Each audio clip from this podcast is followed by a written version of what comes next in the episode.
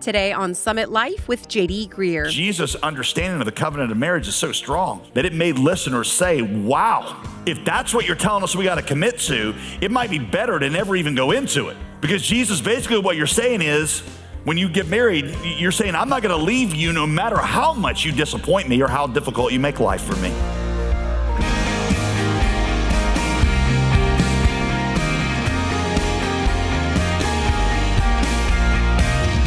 Welcome back to Summit Life with Pastor JD Greear.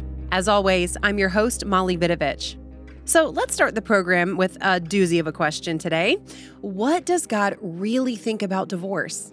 What an important topic as our world and especially the church wrestles with this question with alarming regularity. In today's teaching from our series called Forever Family, Pastor JD walks us through what Jesus had to say about it and helps us see that while God's command about divorce seems clear, there is also no marital situation so hopeless that he cannot redeem and restore it. If you missed the first part of this message last week, remember you can catch up online at jdgreear.com. Right now, let's join Pastor JD in Matthew chapter 19. God designed marriage, Paul says, and everything that goes with it to give us a taste of His love. Not only is that going to give you a pattern for how you can love your spouse, but ironically, it's going to show you how you can be happy and fulfilled in a season when you're not married, even when you really want to be. How you can be content in a marriage that you're disappointed in. How you can be happy in an unhappy marriage right before I got married, the first time that I, went out with Veronica, I, went into my class the next morning, seminary class, and one of my friends who knew what and had gone out with Veronica the night before was like, "Well, what'd you, you know, what'd you think?" And so I whipped out of my notebook a piece of paper and I just wrote down every adjective that I could think that described her. It was like 60 some different adjectives. And I put it on the desk. Said, that's what I think about her. A couple years later, when we got engaged, I was like, I wonder if I still have that notebook. Went back, found that list, got it framed. Uh, and then on our wedding day, gave that to her. Um, and it had a little statement under it by C.S. Lewis that basically was, You represent something that can never be taken away from me. And what I meant was, yes, there are situations where Veronica could be taken away from me. You know, death could come to one of us, um, and she might not be a part of my life, but she represents something the beauty that I experienced through her, the love, the, the tenderness. Those are things that emanate from the sunshine of God's love that can never be taken away. And if some dark cloud were to obscure the ray, the sun of God's love remains. One of the rays, one of the manifestations is marriage, and it's a great one. But C.S. Lewis said, and the Bible tells you, don't get fixated on the ray because the sun um, is what's important. Um, the essence of marriage is the covenant, the purpose for marriage is friendship, and the pattern for marriage is the gospel. Now, let's look at how Jesus uses those concepts to spell out what he's going to say is an obvious answer to the, to the divorce question. Right, what does Jesus teaching on marriage mean for divorce? Verse 6 Therefore, what God has joined together, no man ought to separate. Notice there, you got there at the end there, no right? Just period. No comma, no, no, no fine prints, no recommended reading, period. End of sentence. If marriage is a covenant instituted by God to demonstrate his love, if marriage really is a fusion of two souls into one, he's saying divorce should never be an option. Ah, verse 7. They said to him, Whoa, wait a minute, Jesus. Why then did Moses, who was speaking under the inspiration of the Holy Spirit, why did Moses then command one to give a certificate of divorce and to send her away? At that point, if you're writing the score for this scene, you cue the dramatic music, because that was true. Moses had said in Deuteronomy 24 1, when a man takes a wife and marries her, if he finds any indecency in her, then, well, he could divorce her. And they're like, well, wait a minute, Jesus, you're saying we shouldn't get divorced, but Moses clearly says we could. In fact, they use the word command. He commands us to. Gotcha, Jesus. By the way, for the record, let's go ahead and say it. You should never get in a battle of wits with Jesus, particularly over the Bible. But the Pharisees were not always the spiciest Doritos in the bag, so they did. And Jesus looks back at them very calmly and says, Okay, it's because of the hardness of your heart. Moses allowed you to divorce your wives. He didn't command you, he allowed it. But from the beginning, according to God's original design, it was not so. Rabbis in Jesus' day taught a distinction listen to this, between a command in the law and a concession from the law. The command, they said, expressed God's heart. The command reveals God's desires and his plans from the beginning. A concession was something that God allowed in society, because of the fallenness of man, because we're broken people, in order to keep peace in a society that are filled with, with different ones of us at various levels of spiritual maturity. This allowance for divorce, Jesus said, it was never a command, and you know that, he tells the Pharisees. It was not a command that expressed God's heart, it was a concession due to our fallen state. And the Pharisees knew that. Many of the rabbis at the time taught the difference in a command and concession of the law. That wasn't something new with Jesus. But here was their trap. What did Moses mean by something indecent? In Hebrew, the phrase for something indecent is erwat dabar. And it was an ambiguous phrase even for people who were fluent in Hebrew. What qualifies as erwat debar? And there were two dominant schools of thought. The first was represented by a very popular rabbi around that time named Rabbi Shammai. And he said, in that context, indecent, something indecent means only sexual indecency, meaning that Moses allows divorce only in cases where some sexual indecency has occurred. This was the very conservative position. On the other side, you had Rabbi Hillel. Hillel was the progressive thinker, the progressive rabbi. Hillel said indecent means anything that you don't like about her. Maybe she was has indecent behavior by talking too much at parties. Maybe she has indecent cooking skills. Maybe she has indecent morning breath. I'm actually not exaggerating the, uh, uh, this. We have a record of Rabbi Hillel saying, if she consistently burns the bread or what the bar, right, you may divorce her. If you fall out of love with her erwat dabar, divorce her. If you fall in love with somebody else erwat dabar, divorce her. Here's the thing most of the Jewish world was on the side of Rabbi Hillel, who was the more progressive thinker. So the Pharisees are trying to get Jesus on record saying something about marriage and divorce that would make him really unpopular. So, what does Jesus answer? How does he respond to this? Verse 9 I say to you, whoever divorces his wife except for sexual immorality and marries another commits adultery. Jesus actually comes out stronger than the conservative position. Not only should you not get divorced, he says, if you marry somebody else after leaving your first spouse, you are living in adultery with the second person. Because in God's eyes, that first covenant is still active. Because, see, marriage is not a contract where you agree to a set of conditions so long as the other party satisfactorily fulfills theirs. Marriage is a covenant, he said, where you leave and cleave. You covenant, you pledge complete, unconditional, sacrificial love that mirrors God's love for us. What God has joined together, he says, nobody should separate. There were two understandings of marriage in that day, just like there are two in ours. I call one a consumer understanding and the other a covenant understanding. A consumer relationship is a relationship where you contract with somebody to, to meet a need. And just so you know, there's nothing wrong with consumer relationships in the right context. I have a consumer relationship with my grocery store. I go to my grocery store because it is convenient to my house. It has fairly good prices, and they carry those white chocolate covered Oreos that I love. But if I find another grocery store that is more convenient, if it's got better prices on those Oreos, well, then I go there. It's not a huge deal. I don't have to meet with the owners of the store and break up with them and have a really tearful. None of that has to happen. It's a consumer relationship, and there's nothing wrong with a consumer relationship in that context. But see, I, I can't have that kind of relationship with one of my children. I don't go up to one of my children and say, you know, you know, Raya, just things have really changed for me, and it's just just not working out anymore. It's not you, it's me. I actually been hanging out with, with, with some of the neighbors' kids, and I, am much happier with them. So you're just not going to be seeing dad much anymore. No, my relationship with my kids is not a consumer relationship. We are united in a family. So here's a question. According to Jesus, which relationship is marriage more like? Well, you know the answer covenant. Dissolving a covenant because it's not working for you is not an option. Inherent in the covenant was, it's not about working for me, it's about um, making a covenant with you that mirrors what, what God has pledged to me. In fact, Jesus' statement is so strong that the apostles respond by saying, Look at verse 10, whoa, if that's the case, a man with his wife, it's better not to marry. you're like, wow, typical male commitment, foes.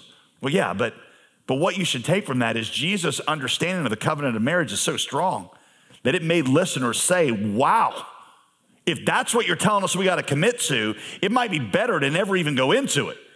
Because Jesus, basically, what you're saying is, when you get married, you're saying, I'm not going to leave you no matter how much you disappoint me or how difficult you make life for me. You say, well, wait a minute, why? Why Jesus, Jesus said, except in the cause of adultery? What's that all about? And why would that be an exception? I want you to pay very close attention here because the logic of this is very important and is going to answer some of the other questions we have about this. There are certain things that can kill the marriage covenant. Well, let's state the obvious one the death of a spouse. When the spouse dies, then that covenant is no longer alive because the person you made it with is no longer alive. The covenant is dead, and therefore, you, you, when a spouse dies, you're, you're free to remarry. Well, what Jesus is alluding to here is adultery. Listen to this adultery also kills the covenant. Adultery is so powerful and it is so destructive that many people can't come back from it. It doesn't mean if there's been adultery that you have to get divorced. It just means that the reality is many people can't come back for that, and Jesus allows that as an understanding that the covenant has, has been killed. You say, well, is adultery the only exception? No. Paul in 1 Corinthians 7 seems to use the same logic to point to desertion. He says, in the case of desertion, 1 Corinthians 7, right, the believer is no longer bound. And the word for, for bound, it means, it means he's no longer considered to be obligated to that marriage covenant anymore because in desertion, they have killed the covenant. Some people say, well, what if there is technically not adultery or the departure of an unbelieving spouse, but one spouse is abusive?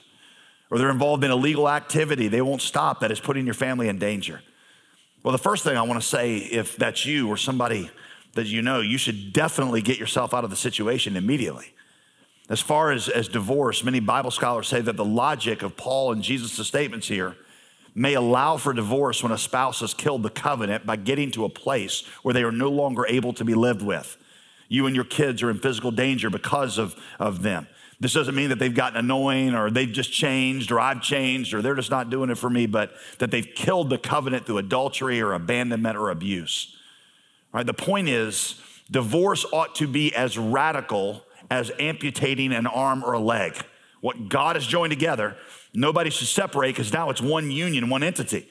It ought to be as radical as amputation. There are times when amputation is necessary but any doctor would be run out of the practice if the doctor was constantly or, or quickly saying to any problem you had, oh, just amputate. Right? You got a hangnail? Let's just amputate. Sprained ankle? Amputate. Ugly freckles? Let's cut it off. Now, amputation is the last thing that you turn to. And so, if that's where you are in this state of your relationship, yes, you understand that there are ways that the covenant can be killed, but you ought to do this under the close advisement of a Christian counselor, the pastors of your church. If there is abuse happening, you need to go to the authorities, to Child Protective Services or, or the police. Let me just say if you're considering a divorce, this message, while you may find parts of it helpful for you, it should not be the only thing weighing in on your decision. The local church, we often say around the summit, is God's plan A, even in a situation where you're facing possible divorce. Thanks for listening to Summit Life with Pastor JD Greear. We'll get back to today's teaching in a moment. But first, this teaching series we just began is called Forever Family, and it's all about relationships. And this month at Summit Life, we have a new featured resource to help you think biblically about all of the relationships God has given you. It's called One Day at a Time, a 60 day challenge to see, serve, and celebrate the people around you, written by a good friend of JD Greear Ministries, Pastor Kyle Idleman. One Day at a Time features 60 daily devotionals to help you love people well and ultimately to share the love of Jesus with them. Each day also comes with a specific challenge, a way to live it out in real life. Do your relationships need a little tending? Unsure how to proceed with a difficult friendship?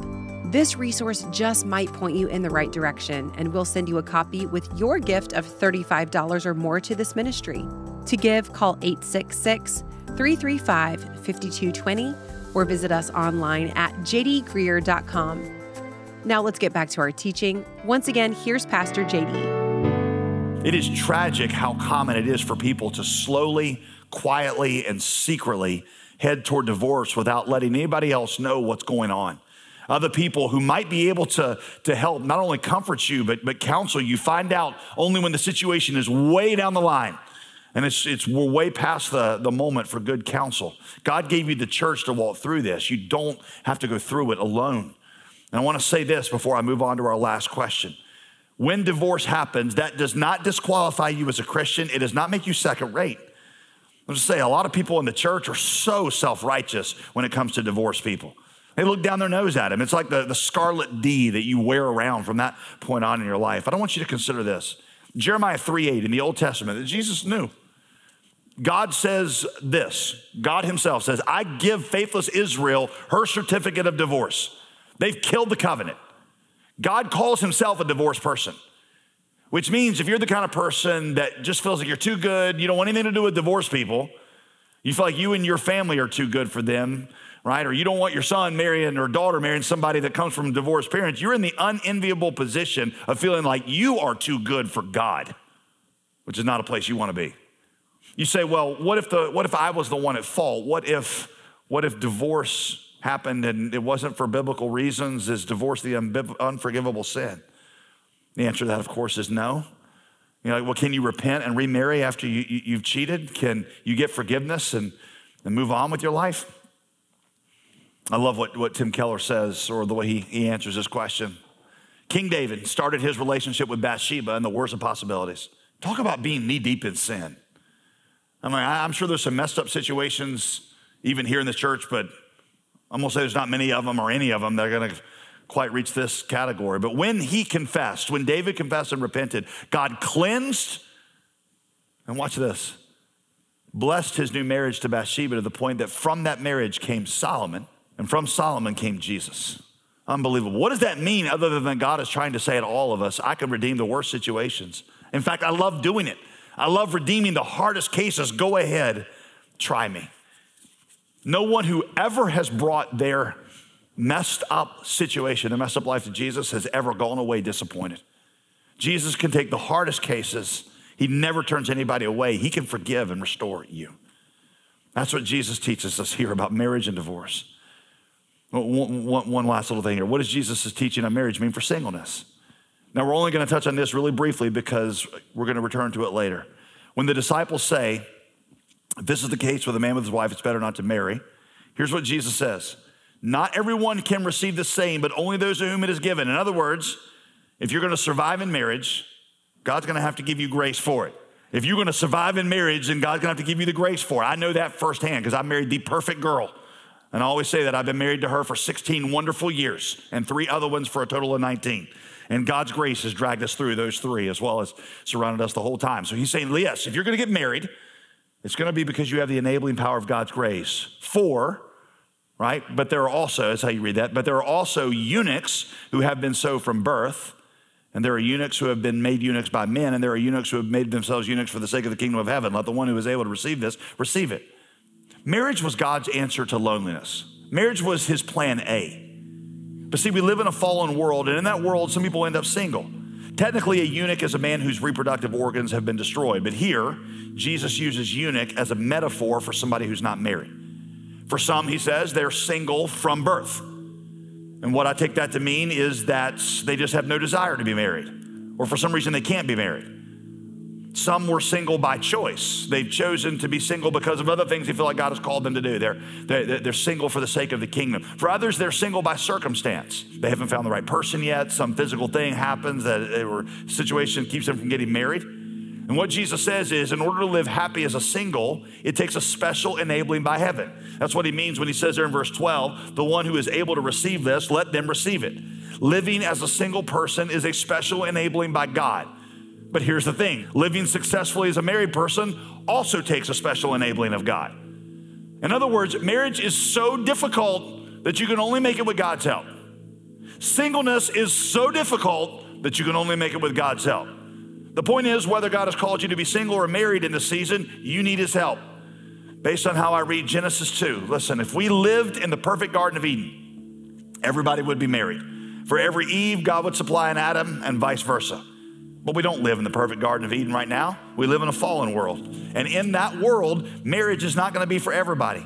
But what you see here is that God has a plan for singleness that means He will supply anything that we're missing from marriage. After all, marriage was just a stand in to teach us about God's love. And if for some reason in this season or for your whole life, your life is shielded from that ray of God's goodness, right? Then God's love will supply what you lack because even when the ray is hidden, the sun of his love remains. Not, here's what you need to hear not being married is not keeping you from a relationship that is essential to life. I mean, think about it, right? Jesus was the most happy, fulfilled, fully alive person ever to walk the face of the earth, and he was single, right? At no point in the Gospels do we even see a hint that his singleness was a symbol of inferiority or, or a source of dissatisfaction for him. And Jesus' singleness certainly did not mean that he didn't fully know love, right? I mean, just before he died, he looks at his disciples and he says, Greater love is nobody than this, than a man lay down his life for his friends. Jesus knew and experienced the greatest love available. Paul, who, who wrote much of our New Testament, was single. And he said he wished everybody in the church had the gift of singleness, the enabling of singleness like he did. He said, because there's so much you can do with that gift. There's so many ways that you can be used in ministry in ways that married people cannot be because they're encumbered by necessity with the cares of a family. For those who are not married, Jesus said, and I'm going to show you this later, the church, the body of Christ, that is your forever family. Our biological families, our marriage partners, that's just temporary. Christ's body is permanent. Not something single and married people can participate in alike.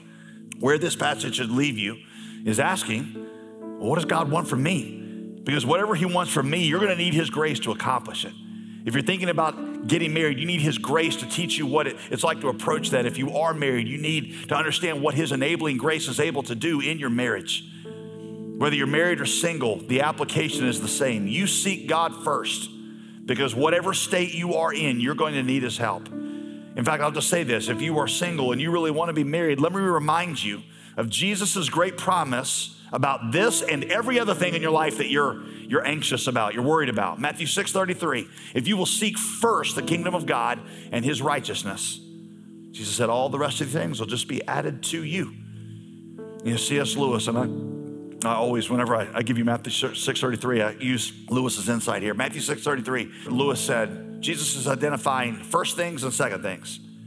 And he says, you got to get them in the right order because when you put first things first, when you put God first, knowing God, seeking Him first, He throws in second things and you enjoy them. They're a blessing. He said, but when you put second things first, not only do you lose, the first thing, God, you also end up destroying the second things. The first thing in your life that Jesus tells you to seek is, is God, the forever family of the kingdom of God. And then God can supply, God will supply the secondary things that you need, whether that's marriage or, or, or, or, some, other, some other type of situation where He takes care of you and communicates you and where you're not lonely. If you go back and study Acts, the early church had lots of problems. I mean, right, lots of, I mean, they faced persecution and, and famine and, and, and all kinds of problems. The one thing you never see anybody in Acts struggle with is loneliness because God is using the body of Christ to be that for them. And, and, and God wants that. He will supply that for you in, in, in many ways. It'll blow your mind the way that God will supply those secondary things if you put Him first. Always seek God first so that you have His grace in every relationship and believe He can ultimately redeem and restore. You are listening to the Forever Family series on Summit Life with JD Greear. If you missed part of this message or would like to view the transcript, visit us at jdgreear.com. As I mentioned earlier, this teaching series is all about relationships. And this month, we are offering a new featured resource to our Summit Life family that's also focused on our relationships. It's a 60 day devotional written by Pastor Kyle Idleman of Southeast Christian Church in Louisville, Kentucky, and it's called One Day at a Time a 60 day challenge to see, serve, and celebrate the people around you. One of the consistent themes in all of Scripture is God's command to really love other people. And One Day at a Time is written to help you view all of the relationships God's given you in light of that commandment. It's a 60 day devotional that'll walk you through what it looks like to see people the way that God wants you to see them, and serve them the way that He's commanded us to, and celebrate who God has made them to be. We'd love to send you a copy when you support this ministry with a gift of $35 or more. To give, just call us at 866 335 5220. That's 866 335 5220. Or give online right now at jdgreear.com. If you'd rather mail your donation, our address is JD Greear Ministries, P.O. Box 12293, Durham, North Carolina 27709.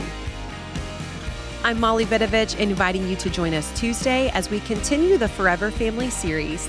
Whatever situation you find yourself in, don't miss this important reminder to always seek God first so that you have His grace in every relationship. We'll see you Tuesday on Summit Life with JD Greear.